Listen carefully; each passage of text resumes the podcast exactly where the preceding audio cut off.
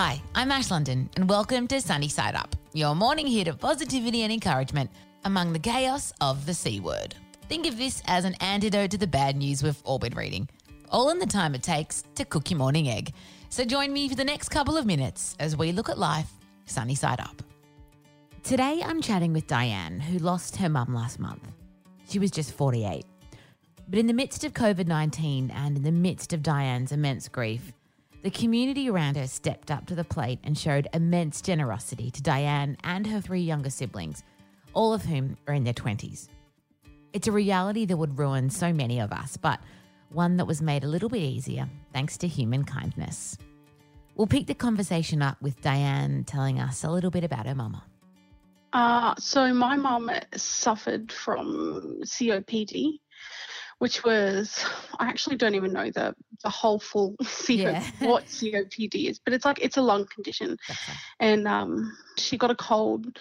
She went into hospital, and then they called us up, and they were like, "There's nothing more we can do."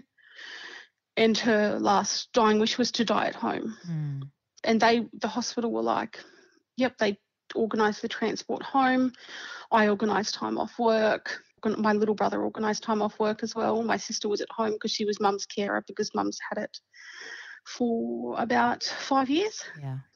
and um, the hospital weren't sure on a timeline or anything but one of the nurses who uh, my sister was talking with said she didn't give her 48 hours Wow. but she held on for two, two, two and a half weeks. wow. So for two and a half weeks, how many siblings did you say you've got? Uh, there's four of us plus my brother's girlfriend who Okay, was there. so there were five shifts. of you, like take, Yeah. taking care of her. And what did that look like? Was that round the clock? Was it shifts? What did you do with work and all that? Yeah, stuff? it was 24 hours. Someone was always awake. Wow. So it was a lot of coffee, a lot of caffeine, and just being someone being there with mum. it's it's it's your mum. And What was that like for you? Were you It just was- running on adrenaline and Yeah, it was it was pure adrenaline. I can't I can't think of anything else. There was a couple of days there none of us slept because we thought that night was the night. Mm. And um, so we just all stayed up, and then it was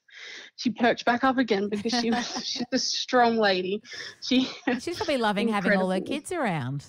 yeah, yep. So uh, she held on for a couple of weeks, and um, Yep. and and what was it like, kind of at the end there? Do you feel like when she did pass on, it was the way she wanted it to be? Uh, yeah, it was it was at home. All her animals were there, all her children were there, and yeah, That's beautiful. pain free and She's yeah, very she was- lucky, very lucky to have you all there loving her and caring for her.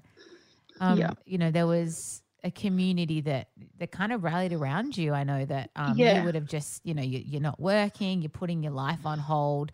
There's a funeral, and and I know from when you know my father passed, all those things you don't even think about them, and then all of a sudden it's like, oh gosh, in the middle of grief, you've got to get into action and get all these things done. But you know, so how was that process for you, and and and what kind of help was offered?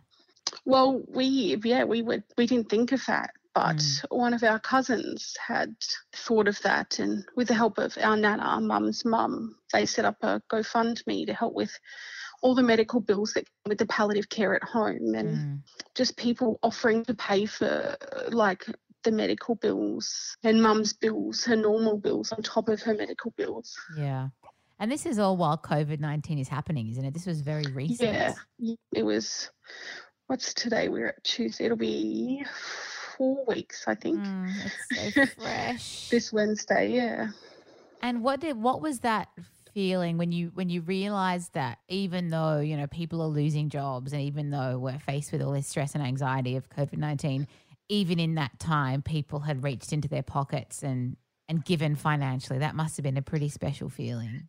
It, it really was. It was it was just words couldn't describe how grateful we all are. It would have been more stressful than it already was if Mm. we didn't have that help from everybody. Like people just donated, and it was just it was beautiful. because you feel like you feel cared for, you feel loved, you feel thought of, and I think Yep. as human beings in the good times and the bad times, that's what we all want, isn't it?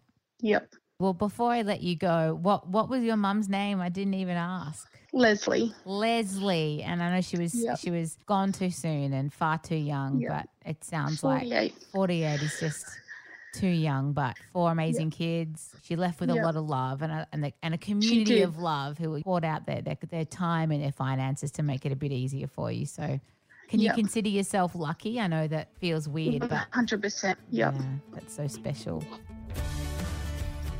Everyone wins when we show generosity.